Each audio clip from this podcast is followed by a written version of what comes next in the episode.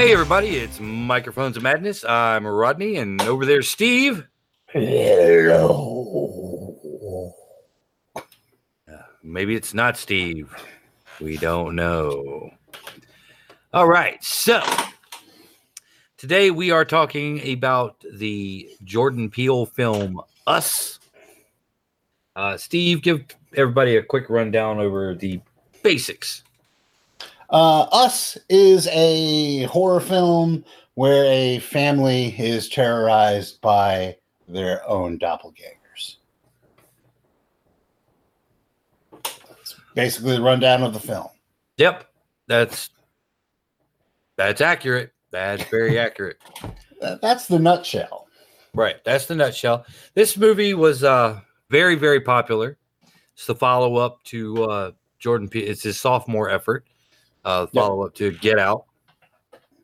Uh and and Jordan Peele is a fantastic director. He is. He is the Wunderkind.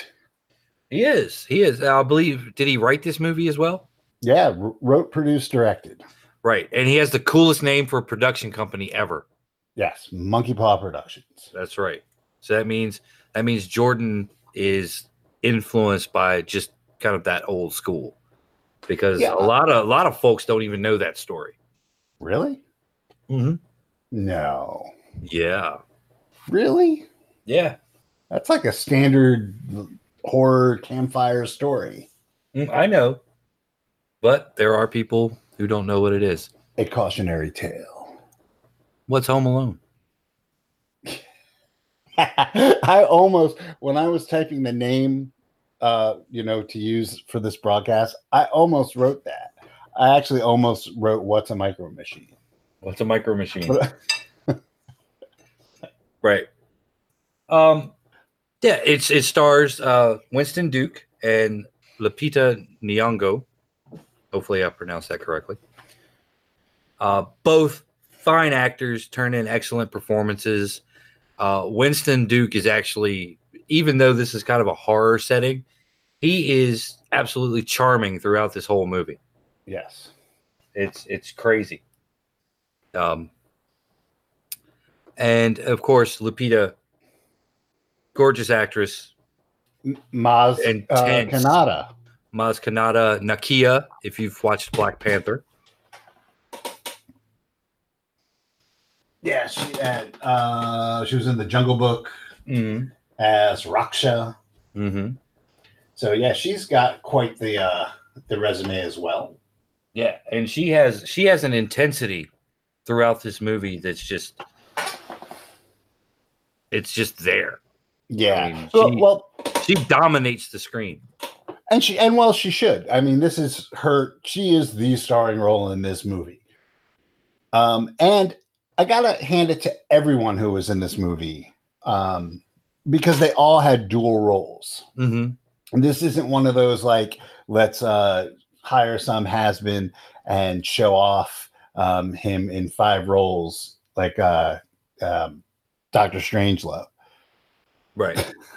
You know, because everybody like um, praises Peter Sellers for his efforts in that film because he plays like a billion different things, which is you know difficult. I'm not an actor. I'm assuming it's difficult, but it's got to be difficult to play the same character but slightly occluded Mm-hmm. in Or the a, film, a mirror image of that character. and everybody does it. Right. Everybody in this movie does it. They all have two roles. Well, like pretty much. Uh, Mhm. everyone has has two roles. All the principals, um, Right. including children. Right. So, you know, at, at the very least, you have to take your hat off and and and just clap Mhm. uh, for, for the acting uh, because it couldn't have been an easy task. Nope. I think the only uh the only person who who rivals them in their performances in this film would be Tom Cavanagh, Okay. who plays the myriad versions of Harrison Wells in The Flash. Yeah. Yeah. Sometimes against himself. Yes. Uh, which is the other thing because there's a lot of um, playing against yourself. Um, Mhm. So the whole the whole shtick with this film is um, there's people mm-hmm. who are called the tethered, Right. and they live under America. Right? They are Literally. underground. Um, and th- they each tethered has a counterpart on you know in the surface world. I have one, you have one. Mhm. Um, you know, Jordan Peele has one. He's American. Um, and they mirror our actions down there Mhm. um, in, in like a grotesque parody of what we do. Right. So somewhere somewhere down there, there is a a tethered of me uh, sitting down at his desk, rocking back and forth of a chair really jerkily, and and uh, spouting moaning gibberish into a microphone or a pretend microphone. hmm yeah, pretty much. That's that's the thing. Uh, they do reveal the origins of the tethered as being uh, clones, pretty much uh, created by them. Yeah, it's kind of a it's it's interesting. Um, now we get into like the themes of the movie Mhm. because you don't really need. I'm not going to tell you what happens because you got to see this movie. Mhm. You know, and it's fresh enough, and I, I- um, it just came out on on a video, you know, Blu-ray, DVD. So you know, if you haven't had a chance to see it in the theater, now's your your chance to see it. So you know, it's fresh. I don't want to spoil anything, but there are some interesting things be, beyond it being a horror film. Um, and and you know, the best horror films um, are supposed to take uh, a, be a reflection or or you know a commentary on what is going on at the time when they're made. Right. And it kind of keep things current. Uh, the original 55 Godzilla King of the Monsters commentary on the dangers of nuclear testing in the ocean. Right. Uh, well, Night of the Living Dead. You know the um, societal ills with and vis-a-vis racism.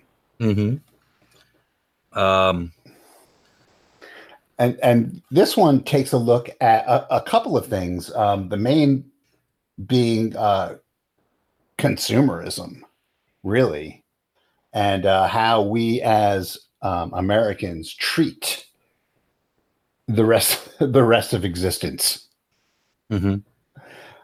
Um, so the the other, in in this case, the tethered, are ourselves. They're they're people, Mhm. um, and and we treat them horribly, even unconsciously, because we don't know they exist. But we don't know the kid that sews your Nikes together. We don't really think about them, their existence, Right. right? We don't think about the existence of um, you know starving children in Mexico who who want to come over here. Well, we kind of think about them only because we're forced to by like Right. horrible policies. But but you see what I'm getting at Mhm. that you know like the, this whole movie can be interpreted just in terms of like how shitty we as Americans are by just existing because of the system we're in. Right. But, you know, on the other hand, you know, I would say that kind of the the hole in there in that argument is that, you know, when you're talking about, you know, the kids that sew your Nikes together or or folks at the border uh, fleeing persecution in their home countries and their treatment at the hands of the United States government uh, once they try to cross over for a better life. Um, you know, we have an awareness of those people, what and and by and large, you know, society as a whole chooses not to think about it at all. Say yeah, exactly. what you see in the movie and whatnot. The the tethered are completely hidden from existence. Period. Nobody even knows that they're there, and it's that their appearance that makes them scary. I mean, we have that that Well, kind of like it's a folkloric it's a sense, Well, that's why it's a horror film and not a documentary. right? But you know, it's it. but there's also that bit of folklore about everybody having a doppelganger. Right. And- no, it, and it, it totally like plays on urban legend and uh, conspiracy theory Mm-hmm. um, to hammer this home. Like you said, there is like an explanation of of how that tethered exists, but it's a tenuous one at best. Right, right. It's they kind of they created whoever they is the, Right. the- that nebulous they in charge you know you can you can conspiracy theorists could run with that and come up with all sorts of organizations presumably yeah it would be some type of illuminati type of Right. thing or uh, you know they they mentioned that they created the tethered Mhm. to control us. right but Um, how how does that work There's no mechanics involved, and there Right. there really there doesn't need to be. I mean, let's face it. First off, it's a horror film. So Mm-hmm. not that that's an excuse or anything, but you know, shit like this happens in horror films all the time with even flimsier explanations. right For example, so um Freddy Krueger comes it was uh, a child molester who was burned to death and came back, and that's the explanation, right?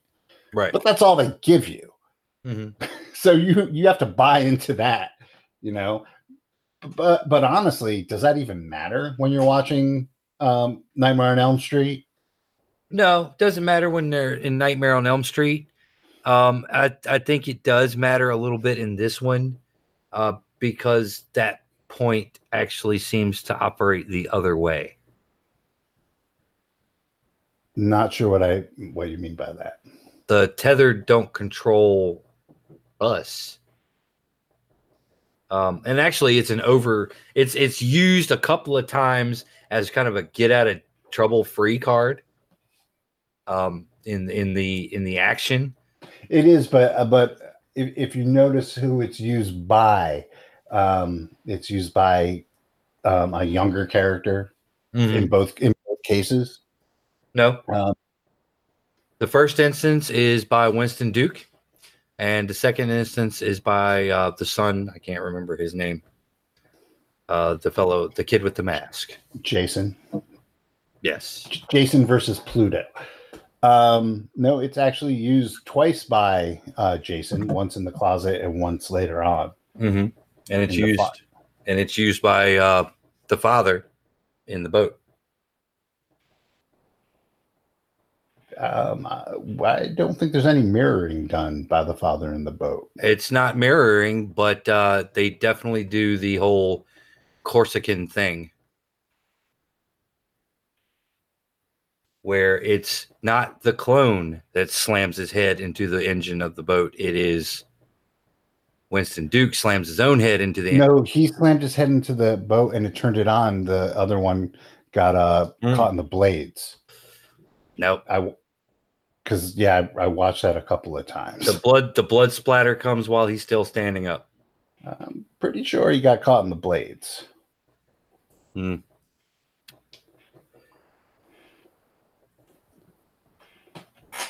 We'll make that. We'll make that a Gene Wolfe moment. That's right. which consequently this move this movie has a lot of those types of elements that you can have those types of intricate and detailed discussions and that's probably one of the things that makes this movie great over uh, other types of horror movies you can't really debate freddy krueger's personality or yeah, jason Voorhees' motives that's true. A- And and the areas of gray um, that occur between the good and the bad in this film um, are huge. Yeah. just I'm just, just without giving it away. Um, there's definitely a question of of are we the baddies? well who's the bad guy yeah Right, right, who who are the real victims here? Right. which kind of you know you're not wanting to spoil it which kind of, kind of makes it a little bit more difficult to talk about because i mean That's what we're talking non-spoiler non-spoilery it's a pretty bog standard chase film chase horror film.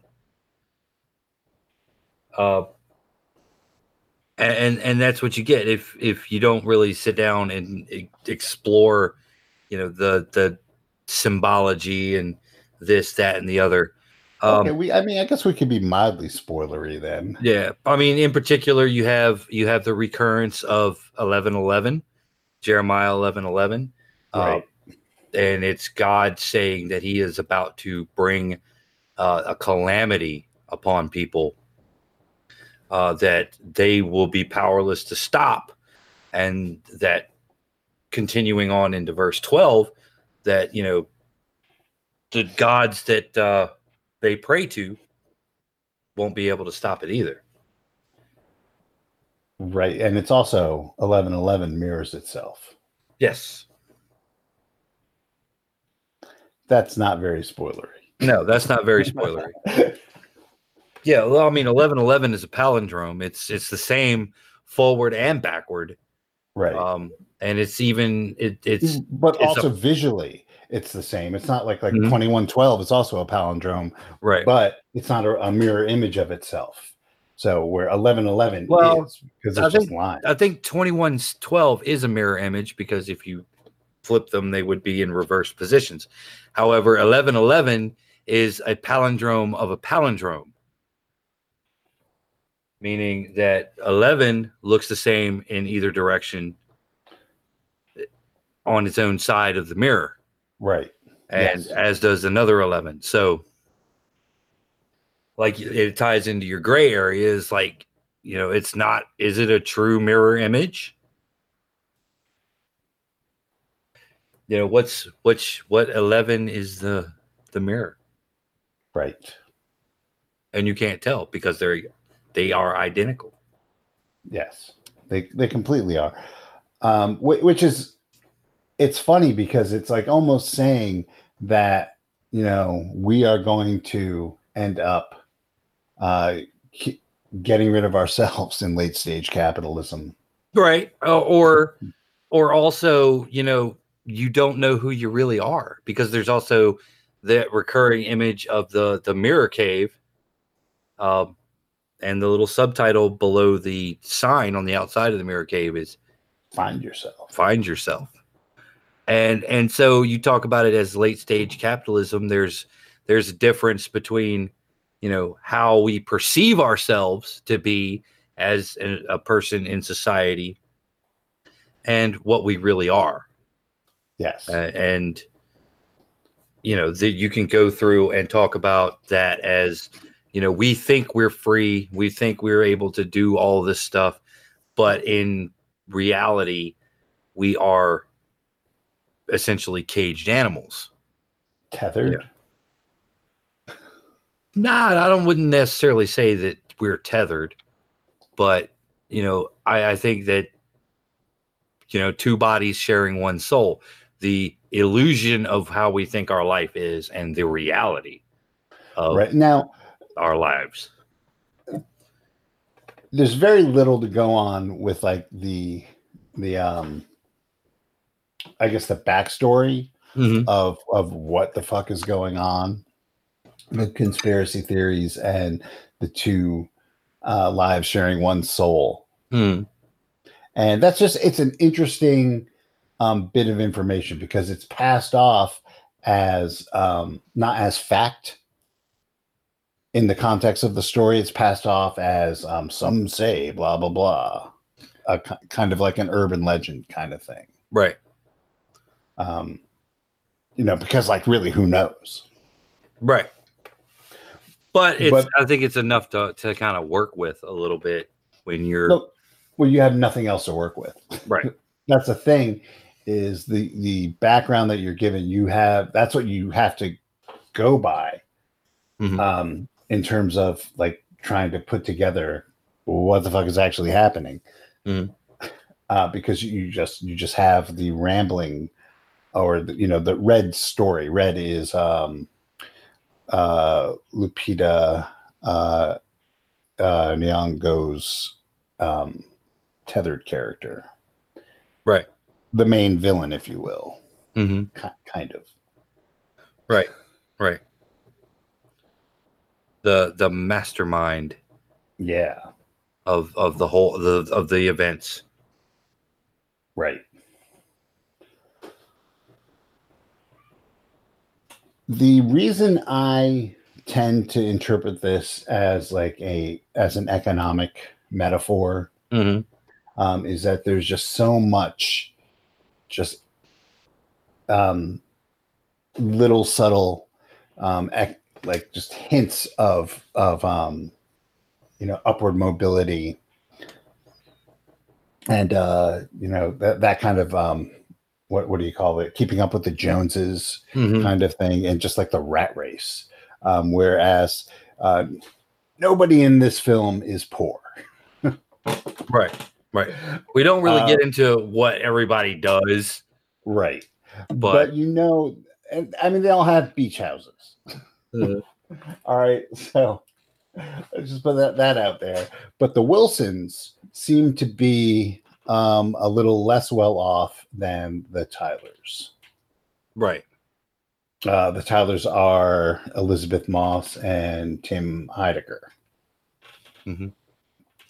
um, uh, uh, Winston, or that's his real name, Gabriel uh, Wilson buys a boat, but it's a used boat Right. uh, with problems.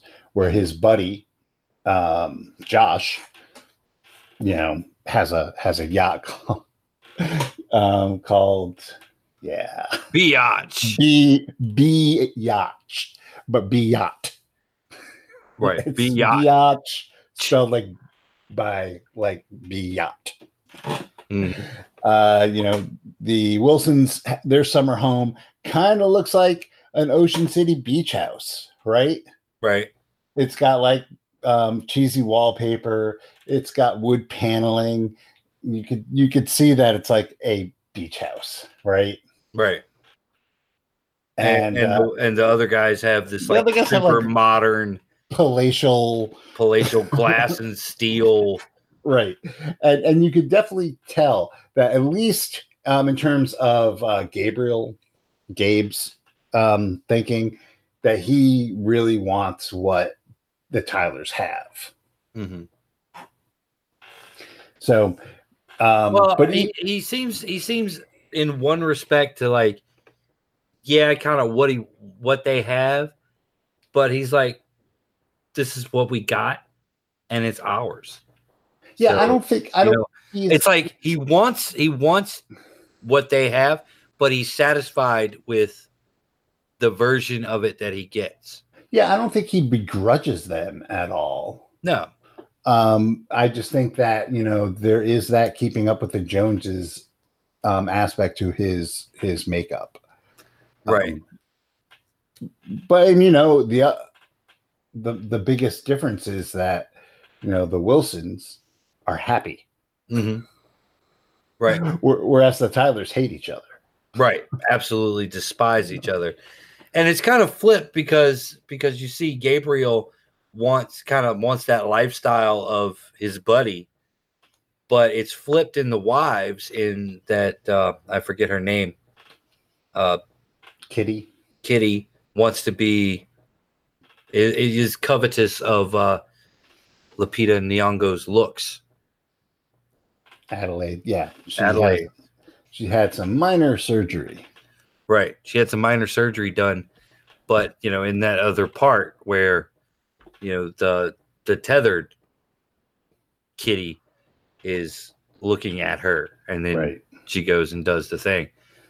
You know, it's like that kind of carries Yeah. over. that's like this really creepy like almost mechanical doll um pantomime of um putting on makeup and admiring oneself in the mirror Mhm. Yeah. Yeah, it, uh, that's one of the interesting things about it is that uh, you see that sort of thing going on. You know, these weird little pantomimes of the other characters, yeah Uh, mo- evidenced by definitely. the mirror scene you discussed earlier, and uh, you know, it the fact that um, Gabriel's tethered uh, also needs glasses, yeah and and it doesn't want them right. doesn't like them Right. He doesn't want them. He doesn't like them. But you know, you can tell through Duke's acting that as soon as the tethered puts on the glasses, he can see better. Right. You know, this kind of like look of shock on his face when he puts them on. Right. That's why I'm saying that the acting is just top notch Mhm. because it's not like they're playing two roles. They're Right. playing the same role just slightly differently. Right. A little bit off kilter. Right. And and and they do a good job of it because the tethered do not speak. Except for Red. But yeah. except for red and they uh excuse me all of the performance is is all body language uh especially for um the the young child uh pluto Yeah. Jason Jason's doppelganger. Mhm. Which is uh he was the two kids, uh, uh Pluto and Umbra, right they were the freakiest. I, I guess you know umbra umbra just kind of became this like generic slasher villain Yeah, but it, it wasn't it was just as as did as did Gabriel's tethered, you know, just kind of turned into the generic, you know, large dude with a, you know, desire to kill.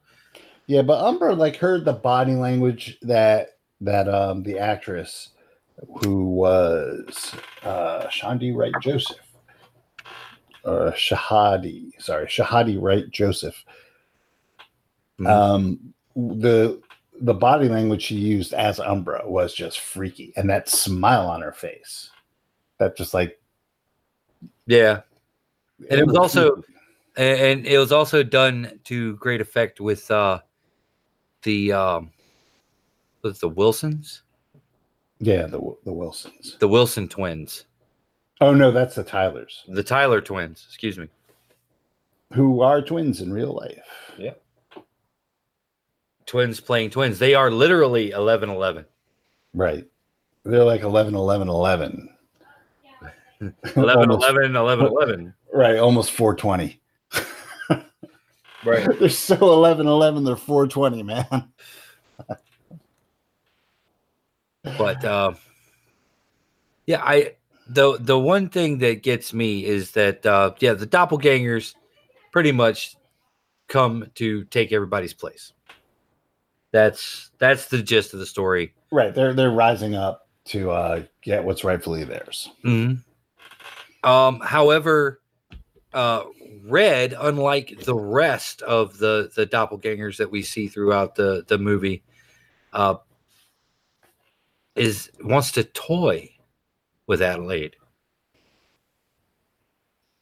Yeah. Well, and she not only is the mastermind of the uprising, And we But, uh, can't tell you why. yeah, but she is also out for a little bit of comeuppance hmm beyond just revenge. Right. I mean, it's this time it's personal. hmm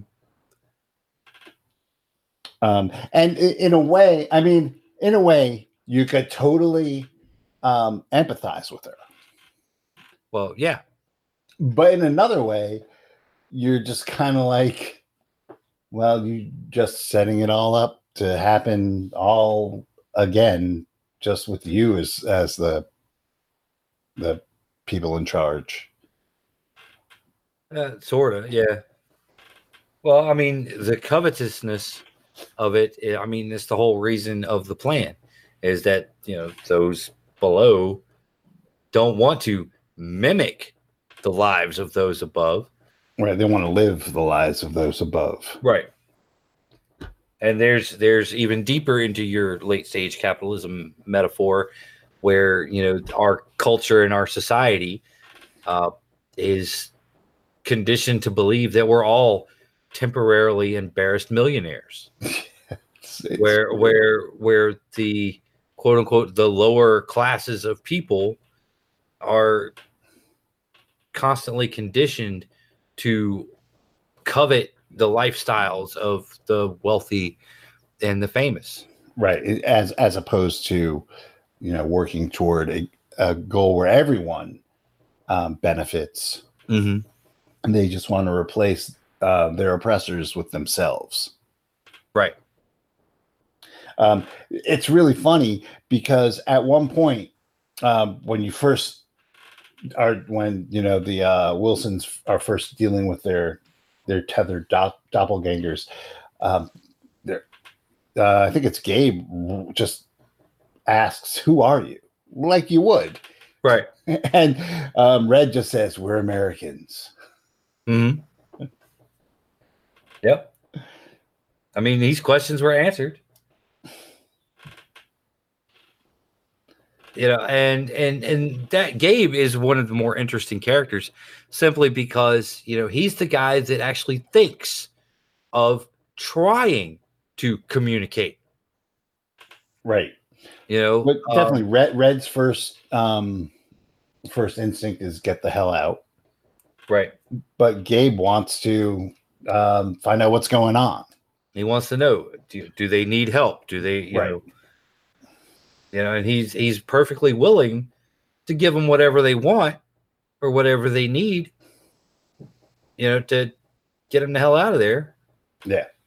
You know, hell, you know, there might be there might have been some part of Gabe at uh at some point early in meeting the tethered that he, you know, would have tried to make friends with them. He seems like that kind of person. Yeah, he is. It's funny because you you you see a lot, especially these days, post Simpsons and Family Guy, where fathers in popular culture are kind of goofballs. Right. Happy, happy Father's Day, everyone! By the way, Yep. we're we're recording this on Father's Day, and uh, you know they're goofy, and we have dad jokes. You know, we have our own brand of joke, Mm-hmm. which is which are stupid puns. Right. you know, we listen to dad music, which is like old rock and roll. You know, Right. we, we, we kind of like are like the goofy class now. You know, th- thanks Simpsons. Um, but Gabe is kind of a, a champion of dads everywhere. Yeah. where because he he's you know he's a little bit com uh, of comic relief you know Mhm. and you could make an argument that he's probably a little dense Right. uh, um but he also is you know like you said willing to uh give people a shot Mm-hmm. before flying off the handle. Now, once that shot has been given and you know his family's in trouble, then he b- becomes you know a a fighter and defender of his family. Sort of. Well, he doesn't run. Oh, he doesn't run, but you know, he definitely gets they they definitely take him out Well, yeah, he. I early in the mean, film. circumstances are circumstances. Mhm. You know, it, it- that has nothing to do with his attitude or No. you know who he is as a person. He just like hurt his fucking leg. Right. So, but but he is kind of that that take charge kind of person. It's like no, you know, and that becomes the con- kind of a conflict between him and Adelaide. It's that you know once they realize what's going on and how widespread it is, uh, she wants to run to Mexico, and he's like, "Look, we're going to stay right here. We got everything we need.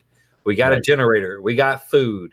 We got you know Ophelia. Right. We got music. Um, you know, and there's a little bit of uh little couple little humorous takes in there, and only the way Jordan Peele can do. Uh, you know, where Ophelia call the police, playing "Fuck the Police" by NWA. That was awesome. that was awesome. I've been thinking about that song recently, and it might have been because I watched this film. right. Uh, But also the the weird thing about this movie is its use of the song "I've Got Five on It," which is uh, a classic track in from the '90s. right. Um, we used to spin it all the time when I was spinning records, and you know the the inclusion of it in the beginning with the family bonding moment Well, it was was nice, and then you had it, it came on the radio again once the family was was together and you know and showed it, it showed the strength of that unit Right. But then he kind of turns it and throws it into the score. So you have the musical, the the rhythmic hook of the song as part of the score, slowed down and and you know played on strings and stuff, you know, just like the sample in the song, but it's more orchestral. It feels darker at that point in the movie. Yeah. Um, actually, it's really good sound design in this Mm-hmm. film, and it's not something that I normally would comment on, um, because it's not something you normally notice. But it's something that I notice because a lot of other films have such poor sound design. Right. Do you know what I'm saying? hmm my biggest complaint with a lot of films, especially action films and horror films, is that um, instead of naturally having the sounds um, and the volume of the film um, organically, hmm they just turn up the gain. Yeah. and They- make it louder. and Right. and and that does not happen in this film. And it's totally the kind of film that would have that, hmm but it's not. Right. Right. There are no there are no cheesy jump scares in this film either. There are not. It's it's it's uh you know if you just look at it as just a horror film, um, well, very well done. Mhm. Uh, but just the fact that you you get a film that that we can argue over, well, you know, is it a material thing? Is it a spiritual thing? hmm You know, just makes that even even better. I think. Right. You know, Um, you, go and watch something like uh, Friday the Thirteenth, and you talk about, yeah, I love the machete going going through his heart. Well, that's straightforward. I or mean, the fish hook, right? Yeah, it's it's fun, it's gore, and that's all it is. But this is fun. It has gore, but it's more. well, that's that's the other thing that I was kind of I I, I rather enjoyed is that um, the gore is understated, whereas a lot of films by other directors, other writers um, would feature someone being beaten to death with a golf club and you know and show every impact or show the aftermath of Right. the impacts um, much of the violence in this movie is either off at a distance or off camera altogether and you hear it through sound effects Right. and and that kind of you know for me that's a much better experience simply because you don't film. right you don't you don't have to have everything on the screen you know you don't have to see people pulling their tendons out of their wrists or whatever Well- looking at you evil dead remake Well, but okay, but Evil Dead is Evil Dead. And Right. That's what it was designed to be. Well, It I mean- designed I mean- to be a, a gore fest. Right. I mean the remake though. You don't need realistic amounts of gore. The second yeah. Evil Dead and and consequently Army of Darkness and Ash versus the Evil Dead, you know, they use gore in a comical way. Ash cuts the head off of a deadite and you know, you get more blood coming out of the body than is actually in a human body. Right. But No, I you, agree.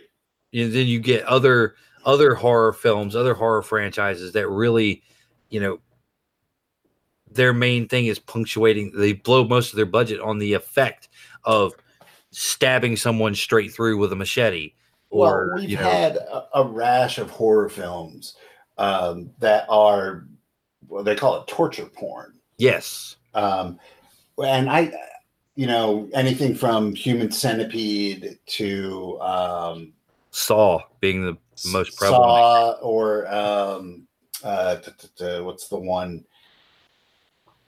Uh, Hostel, Mhm.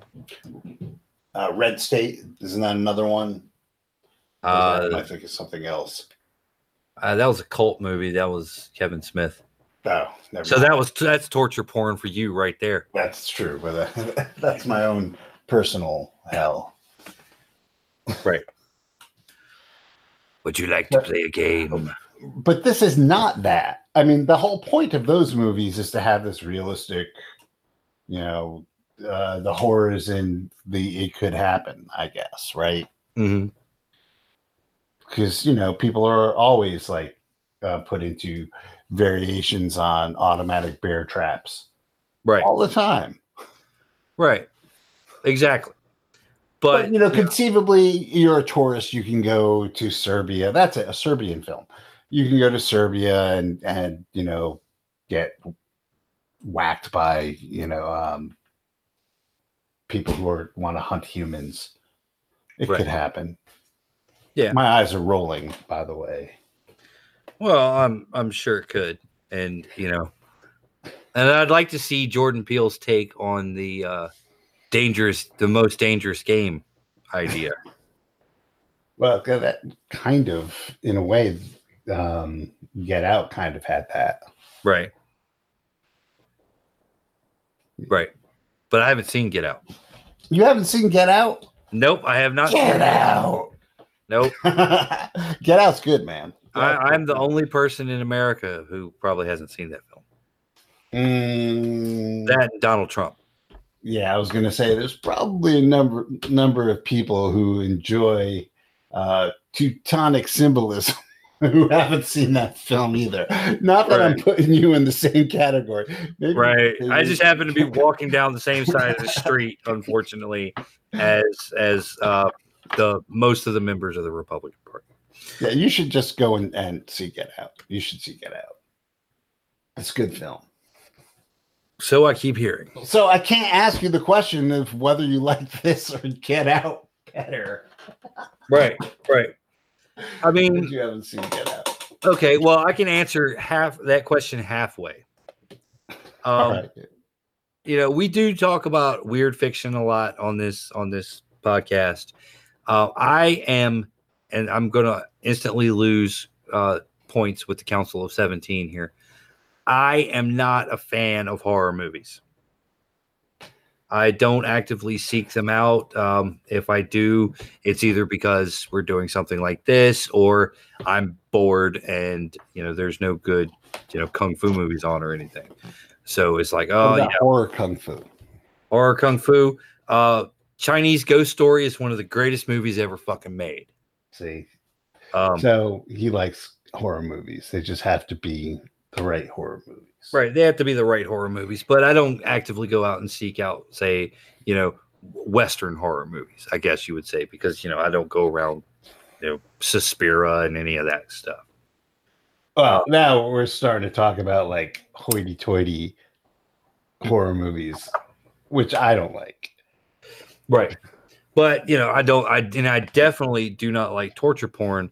Um, and it's just a genre of film that doesn't really appeal to me. I you know, I don't like realistic gore. I you know, I will like over the top comical gore. That's one of the things. I do like Evil Dead. Uh, but in my mind, that's more black comedy than a horror film. See, I like horror films um, mainly because I don't like most films, and horror films um, are probably now. I'm not saying all of them because there are definitely some pretentious ass horror films, but on the whole, um, horror films are a lot less pretentious than um, your your arty films that people praise which I don't have a, a stomach for. Right. Um so not as a person who watches a lot of hor- I mean, I've seen a lot of horror films. Mm, Get Out's kind of a horror film too. Right. I've seen, you know, I've seen all the Nightmare on Elm Street movies. I've seen, you know, several of the Friday the 13th movies. You know, I've seen the the Halloween films, not the Rob Zombie bullshit.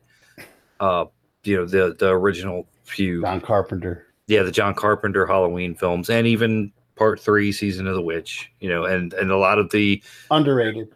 Cheesy uh spin-offs. You know, four, five, six, seven, eight, thirty-seven, H2O. H two O. Well, I only saw that because of Busta Rhymes. Uh, That's the one where, where they where they're like they have the rave broadcasted in the old house, right? yeah, Is that the same one? Yeah. yeah. And uh, yeah, you know, I've seen a lot of these, but it's hard to say. You know, I don't have any of them that's in my favorite movies of all time, with the exception of Evil Dead Two. Yeah, Evil Dead Two is like in everybody's. Right. Yeah, you're you're you're not like. yeah, I'm not special. you're not making a big statement by saying right. Evil Dead right. Two. I mean, that's like everybody. I think you you should just like that question. What are your top five movies that aren't Evil Dead Two? Should be the standard question. Right. But see, I don't have a top five movies that aren't Evil Dead if we're narrowing it down uh, to horror films, because then it might be like uh, New Nightmare and uh, Us. so you're saying this one is in your top five? Well, it, it, it's in my top five by you heard it right here, folks. Top five horror films with Rodney Turner. That's right. Top five horror films. Slots three, four, and five are empty. um, but yeah.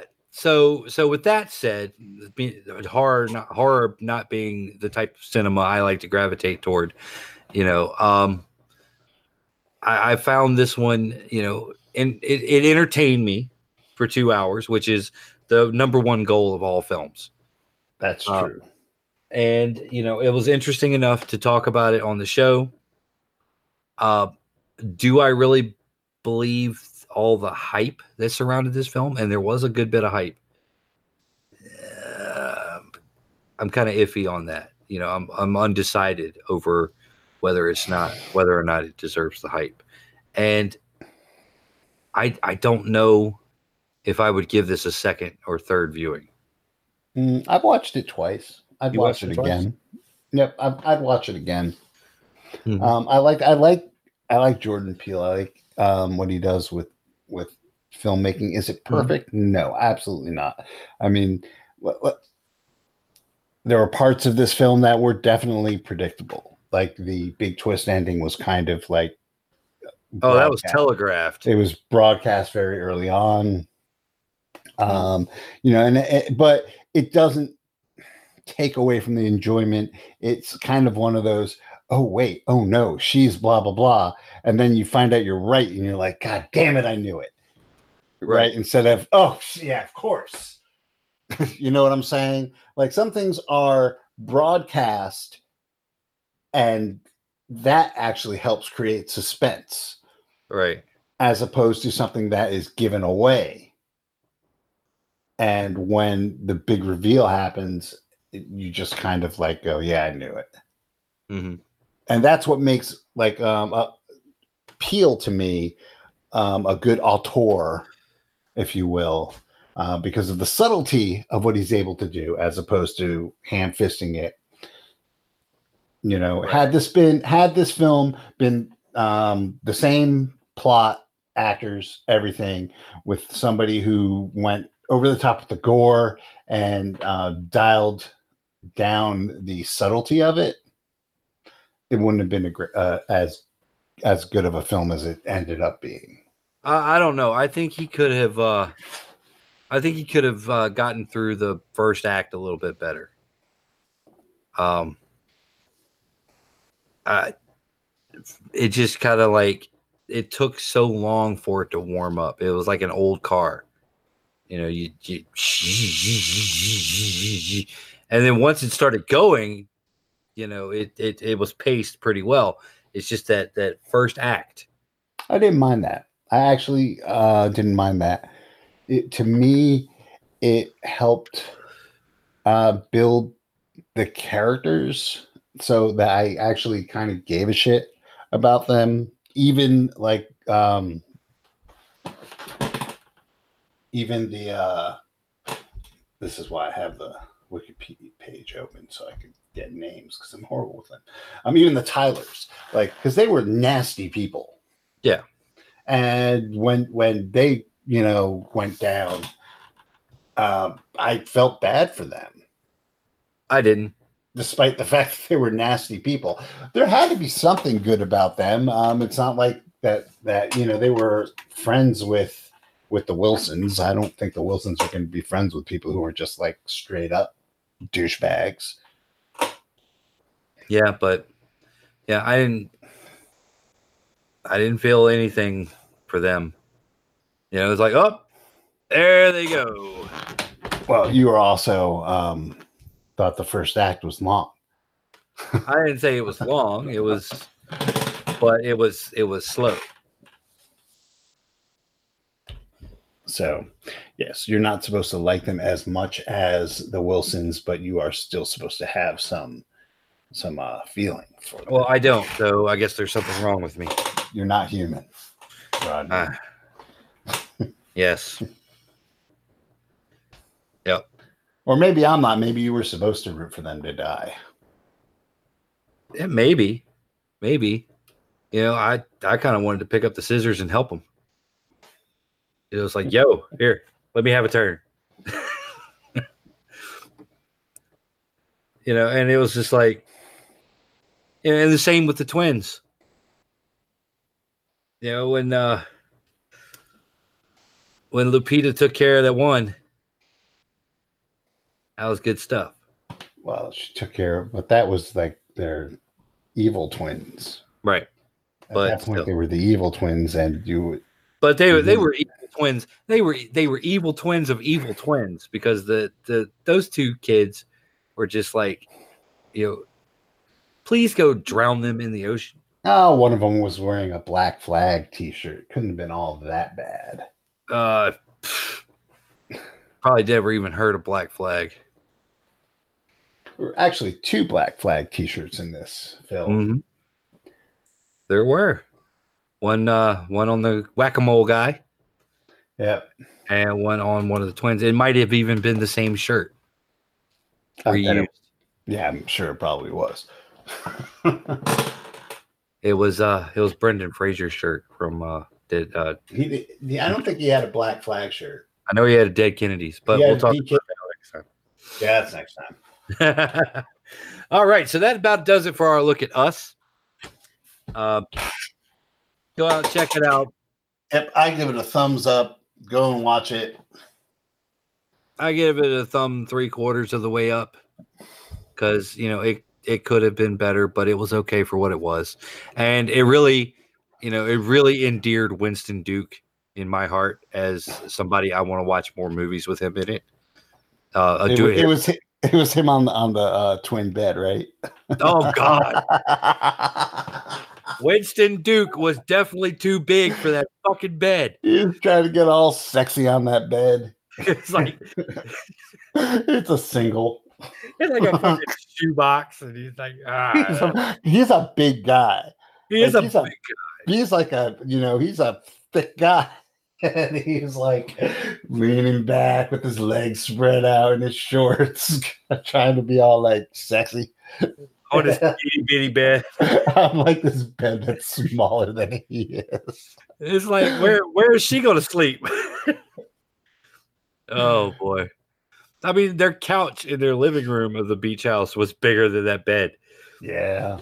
I, I will say that the one thing that did um that that did kind of like make my disbelief um unsuspended was when she was uh handcuffed to that flimsy ass table and she couldn't make it over to the fireplace. Mm-hmm. she couldn't move the table. Right, right. That was a little okay, man. Yeah, yeah, That's like a shit. That's like a, a an IKEA coffee table. yeah. And, and it was almost like it was almost like this uh, Tarantino kind of shot because it was Yeah. very focused The in shot- on the shot feet. was cool, and had you had it been believable, it would have been a really cool moment. But I was just sitting there going, "You can't move that table You can't move that table. You can't. Ano- Uh, another foot." you just need another foot, and really, you could have just picked the table up and walked over. right, right. It wasn't nailed down. It, it- and it, it wasn't like a big table; it was like a glass top coffee table, Right, wood. like pine or something. not like a metal, you know. So, yeah, that's there, there you go. There's my one big complaint. Yeah.